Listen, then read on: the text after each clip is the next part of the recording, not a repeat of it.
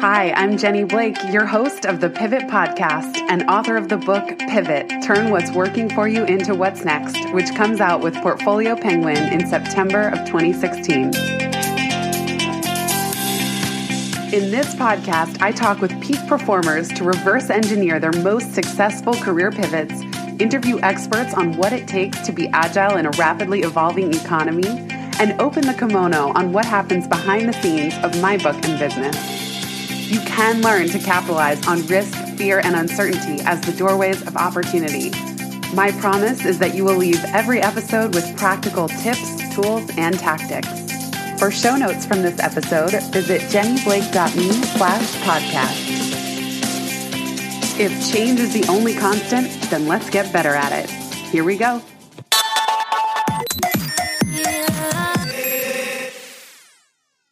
I am thrilled to be here with Laura Garnett, who is a performance strategist who helps business leaders reach their peak potential.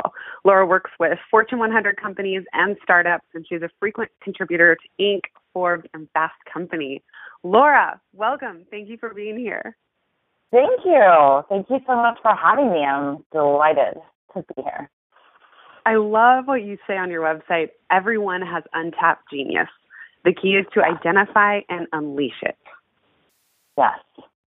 I'm excited to dive in. I love that you are an advocate for people finding this untapped genius and really working in their zone of genius. So, can you just tell us a little bit about what that means? Absolutely.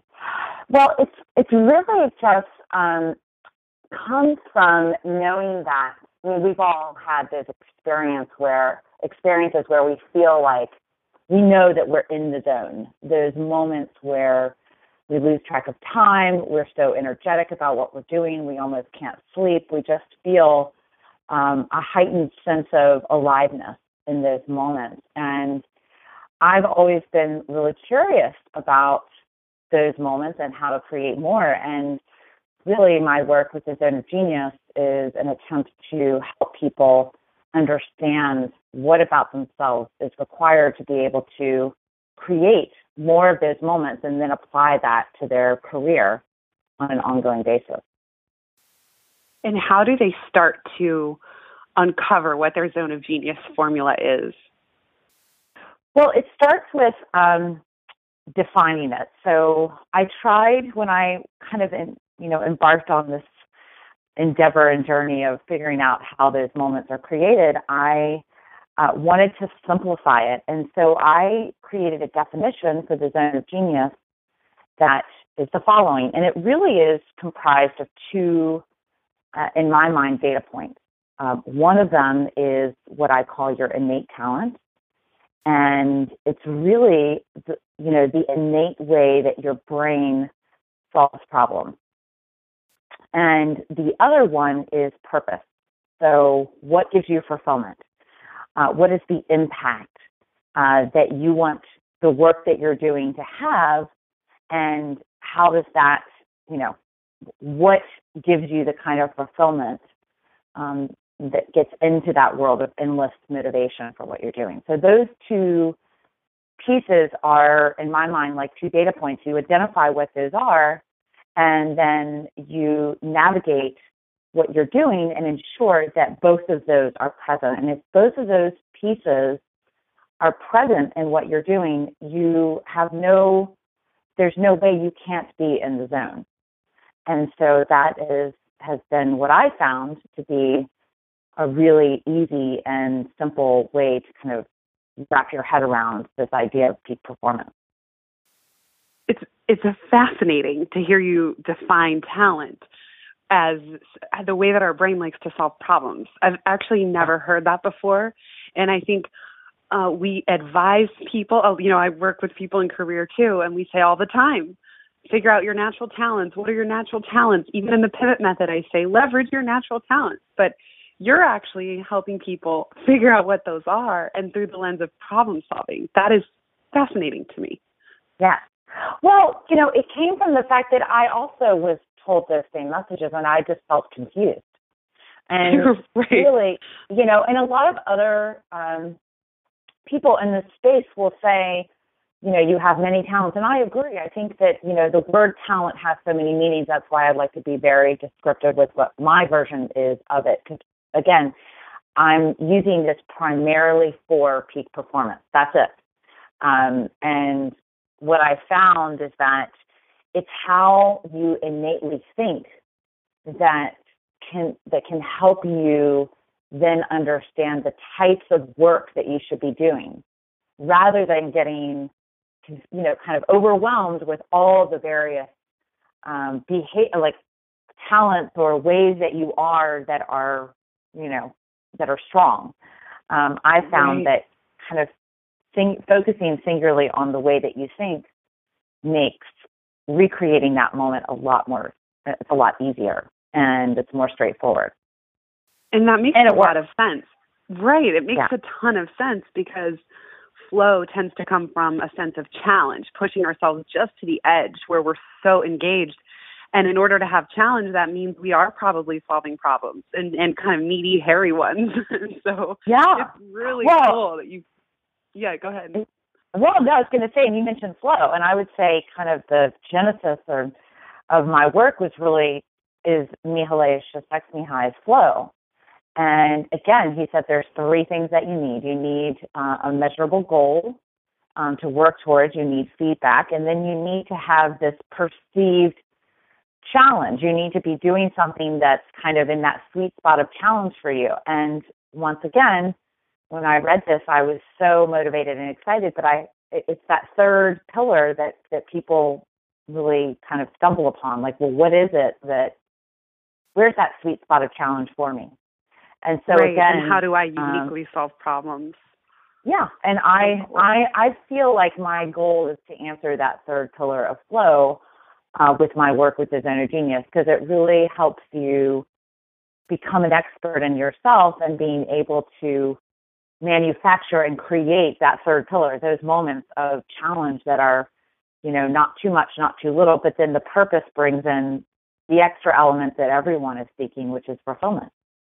Um, mm-hmm. Does purpose need to be related to someone's talent? Well, purpose actually is, um, you know, I say that I define it as what gives you fulfillment, um, but I go a level deeper with that because, again, purpose is very similar. The word purpose is very similar to the word talent. There's lots right. of different, lots of different um, definitions, explanations, ideas, and they most, again, most have lots of, you know, kind of, um, you know, confusing elements to it. So what I define purpose as is it's that what gives you fulfillment is correlated um, to a core challenge that you faced in your life. So, you know, the hard part is identifying that challenge. What is kind of a singular um, challenge that you've dealt with either for a short period period of time of your life that was that had a huge impact or something that you've in some way dealt with um, throughout the course of your life. And if you're able to, to, to identify that and then be able to help others with that same challenge, then again, that's another way that you can take control of creating scenarios that give you fulfillment just by knowing that information. Once again, such a helpful breakdown because you're right. We hear purpose bandied about quite a bit in the career and performance space. And I love the way that you encourage people to find it by asking what their core challenge is. That's yeah. already leaps and bounds more helpful than so much of what's out there. Well, and you know, sometimes I read, I mean, I obviously am reading and studying and researching all of this stuff on an ongoing basis, and I get confused with some of this stuff on purpose. And I think, uh, I mean, I don't know, you know, it's uh it can be hair splitting and so right. You know and i and i think again that's where that was another huge motivating factor for me with my work was to really help um really just get some pra- you know practical here's how aspect to this aspect of life and career and what are you supposed to do like make it very mm-hmm. simple but results oriented what would you say to someone who has a bit of imposter syndrome saying, well, if this is my core challenge, uh, how how is this the way I'm I'm going to be of service? I clearly haven't figured it out yet. You know, how does it go from being a challenge into an area of service for others and possibly even expertise? Well, it really has more to do with it's kind of, you know, and I can quote Simon Sinek, it's kind of like your why. Um, but once you know it, then you're able to take almost, you know, endless scenarios and it connects yourself to it. So it's not like your core challenge was, you know, I had an eating disorder in my life and I conquered it and that was a, you know, significant challenge for me and now my purpose is to only work with people with eating disorders. I mean, that could be the case. Um, but what I do is it, it it provides a big picture for people. So it may be that you know the reason that you have the eating disorder uh, was that you just never felt good enough, and you kind of you really relate to anyone that doesn't feel good enough. And so you want to be working in an environment where the ultimate goal of that company, of that business, of that service provider is to help people feel good enough.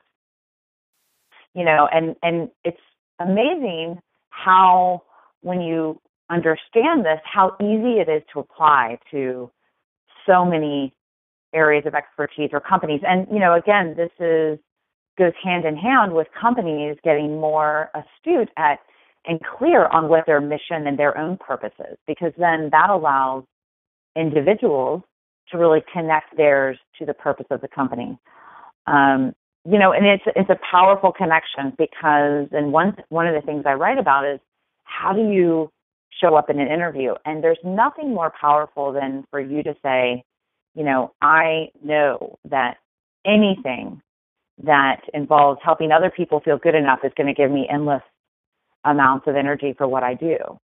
And being able to connect the dots to that in an interview to a company where their ultimate goal is to help people feel good enough is is um, it's very persuasive. And again, it has the end result of keeping that person highly motivated at all times. Absolutely.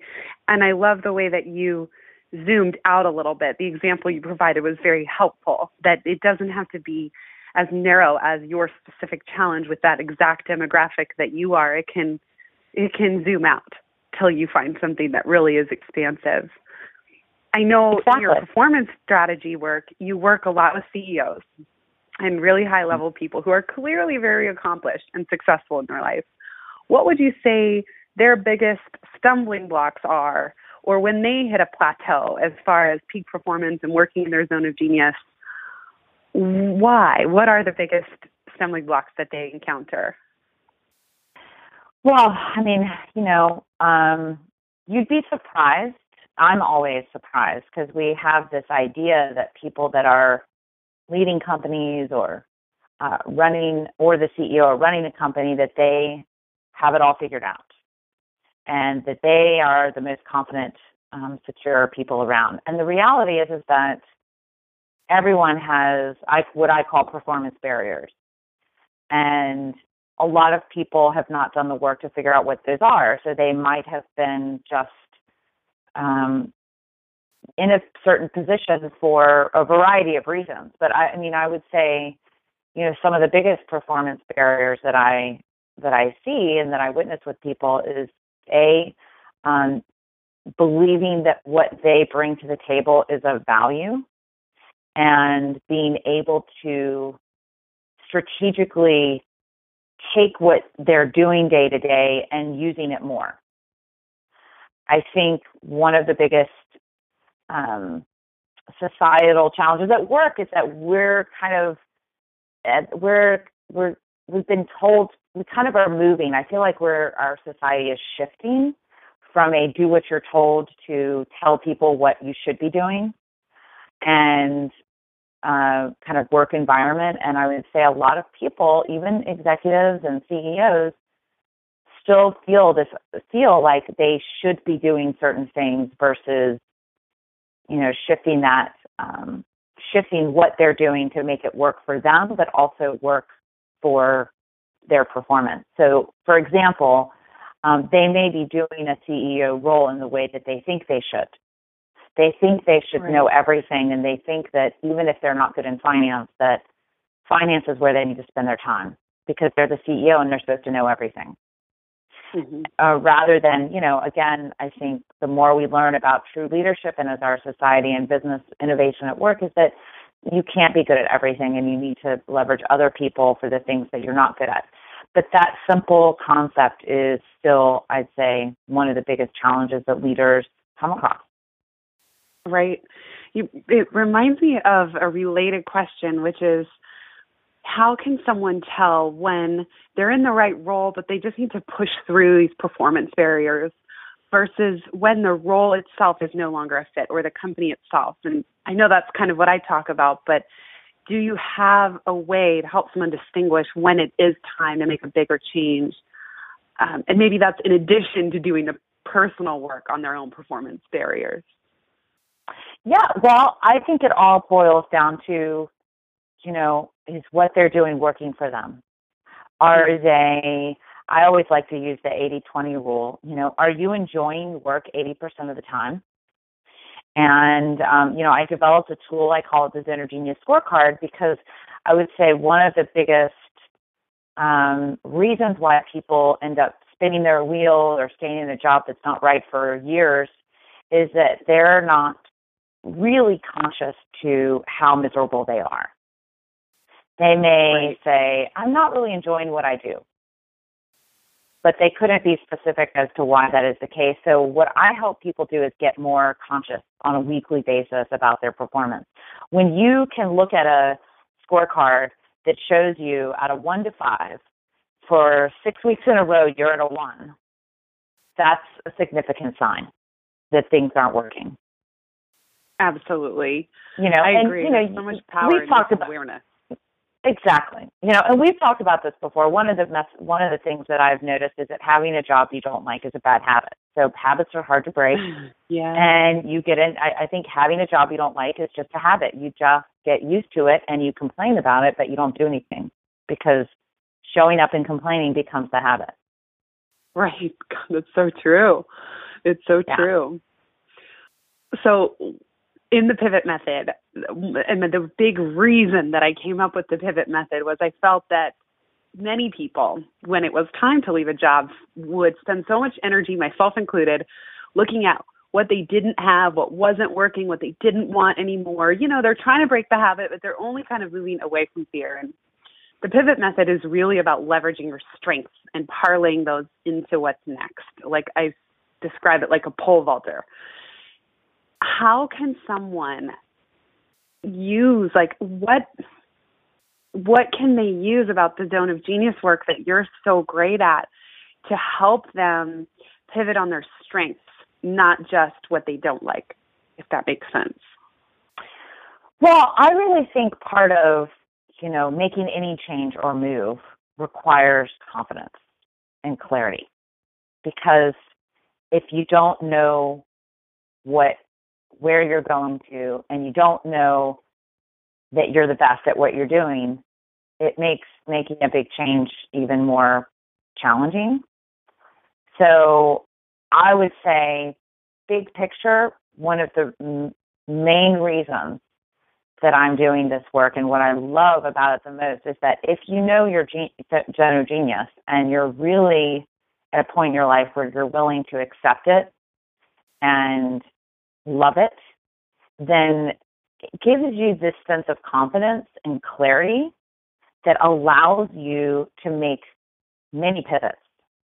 So not just one, but continually. Because you know so clearly, okay, is my am I using my talent? Am I, you know, able to think in the way that I know I'm best at? And is what am I what I'm doing giving me fulfillment? If one of those is a no, it's a no. And you can change jobs and realize halfway through it, like um, that if one of those is a no, well, it's time to change again. And you know, careers are, and it's like driving a car. You're always adjusting. You're always thinking, um, you know, growing yourself, developing yourself, and the way that our world is changing, there are endless opportunities. So I think, you know, the zone of genius is almost the fuel in the car to keep pivoting, you know, as much or as little as you want. That's such a cool analogy. I love it. I love it. Yeah.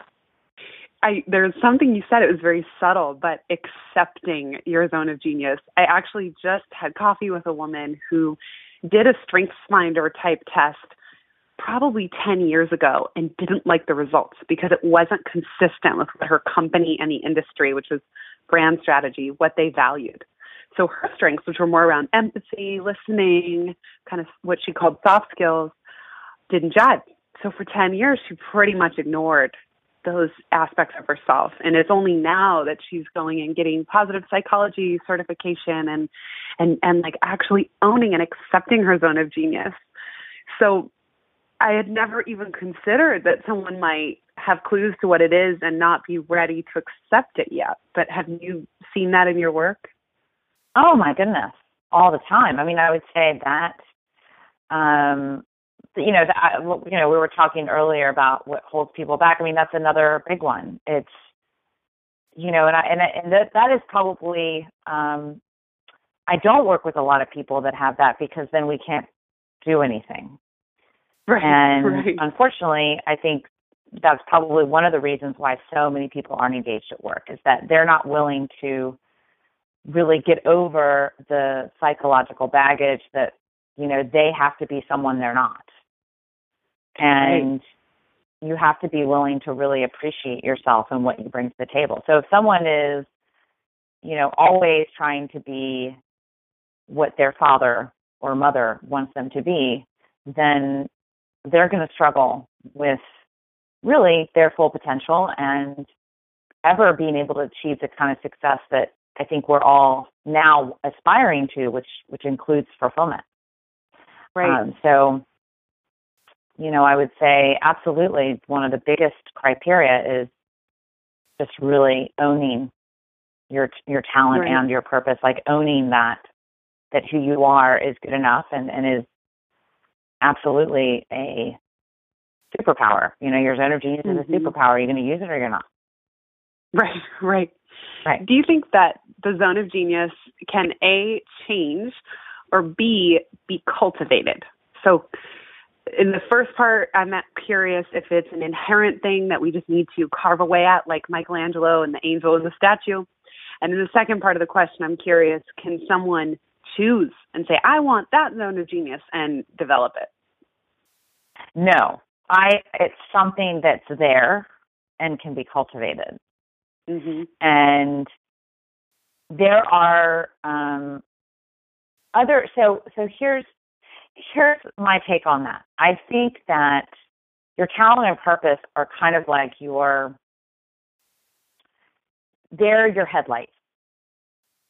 You know, there's a big sticking with the car analogy. I've never done I know, it before. So great. so great. You know, they're like the bright, shining headlights that you really need to prioritize. You know, just like we were talking about before, we all have other things. And, you know, for example, let's use a surgeon. You know, a surgeon's, you know, the surgeons that really believe, you know, kind of cultivate their genius are the ones that are inventing new ways of doing heart surgery. And it may be that this one particular surgeon is their their talent, the way that they think about things is just to really think out of the box with how they approach heart surgery. And you know, we've seen this in the TV shows. There's always a and and this person is is the one that's innovating and creating new surgeries that everyone wants to watch. And then you've got another person who's really just good at you know, doing the same thing over and over again. And if they know this about themselves, then they can ensure that that's in place, but you can always bring in other things about yourself to kind of support those headlamps, those headlights. It's like I, I I've seen this, I've experienced it myself, and I see it in my clients. It's like it's almost like a, a domino effect. It's like, okay, the surgeon that's innovative, as soon as he or she starts really seeing like, whoa, when I when I use this this way of that my brain operates to the hilt, it makes it brings out other parts of myself that maybe not as strong as that, but are kind of supporting uh, my genius because I'm so relaxed and confident and focused. So it's like, can you imagine this person is probably extroverted? And the fact that they're creating new ways of doing heart surgery and they're saving lives and people in the hospital just want to learn from them, all of a sudden they now feel like that kind of small part of them that wanted to be an actor or be on stage is supporting that genius because you're you know they're more um you know they put on a show they they talk to people they engage people they bring them into the innovation process. So i, I don't know if that's helpful but that's kind of you know how i see it being cultivated but through that process of cultivation other aspects of yourself are also heightened. Absolutely. What if someone is still in the process? I, I often use the analogy of San Francisco on a foggy day. They know their talent and their purpose are in there, but it's sort of clouded at the moment. And one thing I talk about in the pivot method is piloting and doing small experiments and having a hypothesis and testing it. Do you have anything in parallel that helps people remove the fog, dissolve the fog from uncovering what their true talent and purpose is? Well, um, that is, I mean, that's my process. I would say I have a series of questions. You know, when I'm working with someone, I take that on and I remove the fog, but I also have a series of questions. And again, the scorecard um, that can help someone stay in the zone can also help someone identify their talent and purpose more easily because really, it again comes back to consciousness, but also really paying attention to your excitement, your joy, those moments that you're experiencing, you're in the zone, really breaking that down as to what's happening. Um, you can get mm-hmm. really close by going um, through the back door way. Like I, you know, you right. can, can work with someone to help them identify it, or you can go through the back door and just kind of unravel the experiences and the emotions and the feelings of it to get to pinpoint it. Um, but either way, more consciousness overall is going to provide, it's going to help that fog dissipate. That is such a great point. That it's such a. I am trying to connect it to your car analogy, but coming up short. But I love that. That just paying attention, just asking these questions. Some of it maybe through the kind of mental gymnastics that we do. Some maybe coming at it a different way or looking at our past. But that just shining the light on this is already going to move someone forward. Right. Well, I mean, in the car analogy, it's like if your zone of genius is the gas or, you know, or the headlights, um, you know, as you pay attention to the environment around you, you see more, right. you see the direction you want to go.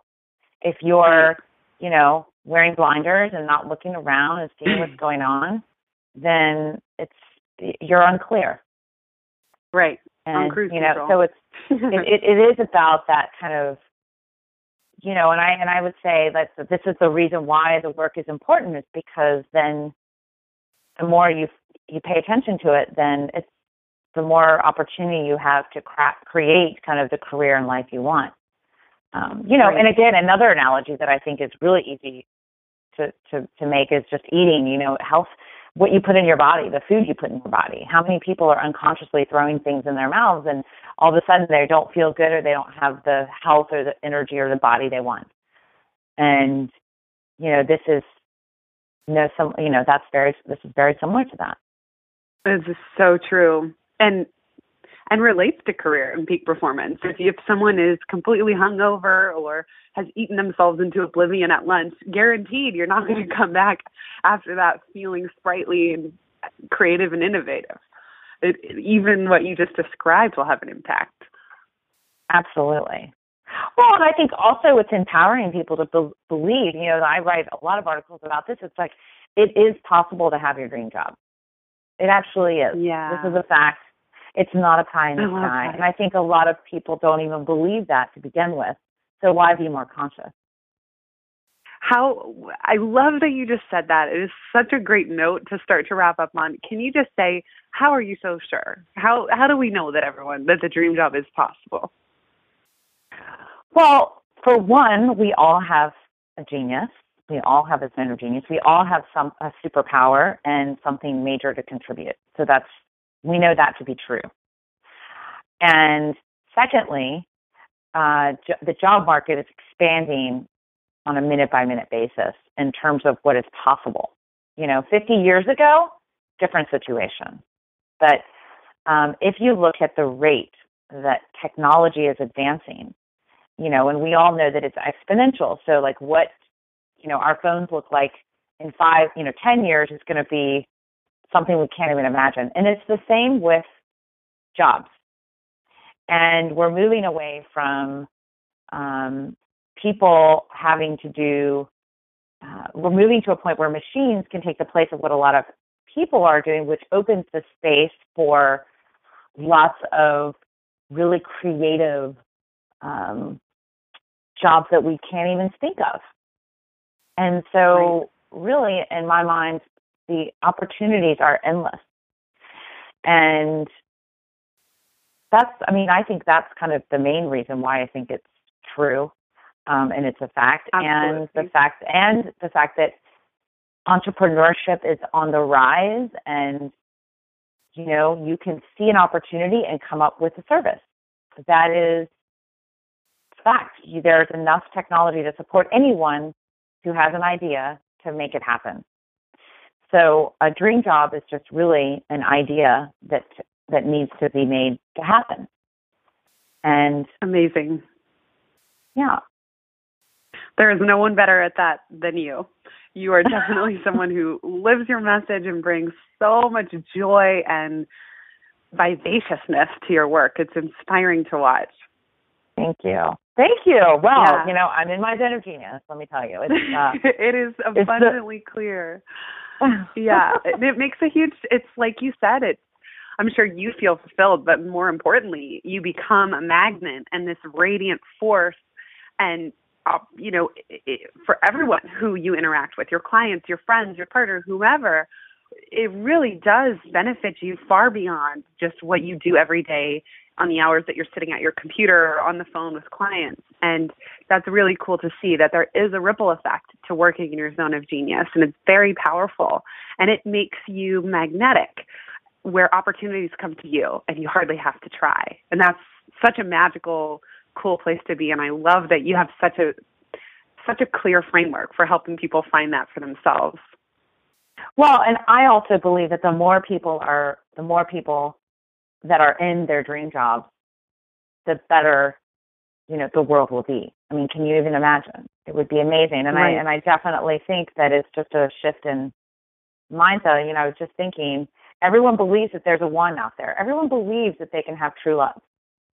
But few believe that they can have their dream job. Mm-hmm. And it's the same thing. Changes now. I love it. Laura, thank you so much for sharing all these mm-hmm. great insights. Where can people find more if they want to keep in touch or learn more about your work?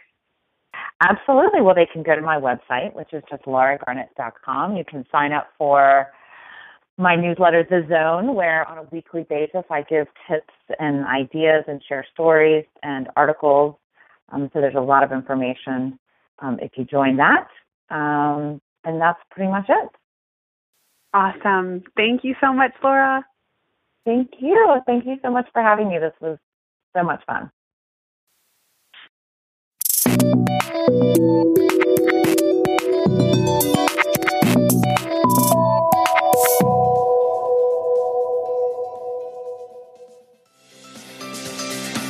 Thanks so much for listening to this episode of the Pivot Podcast.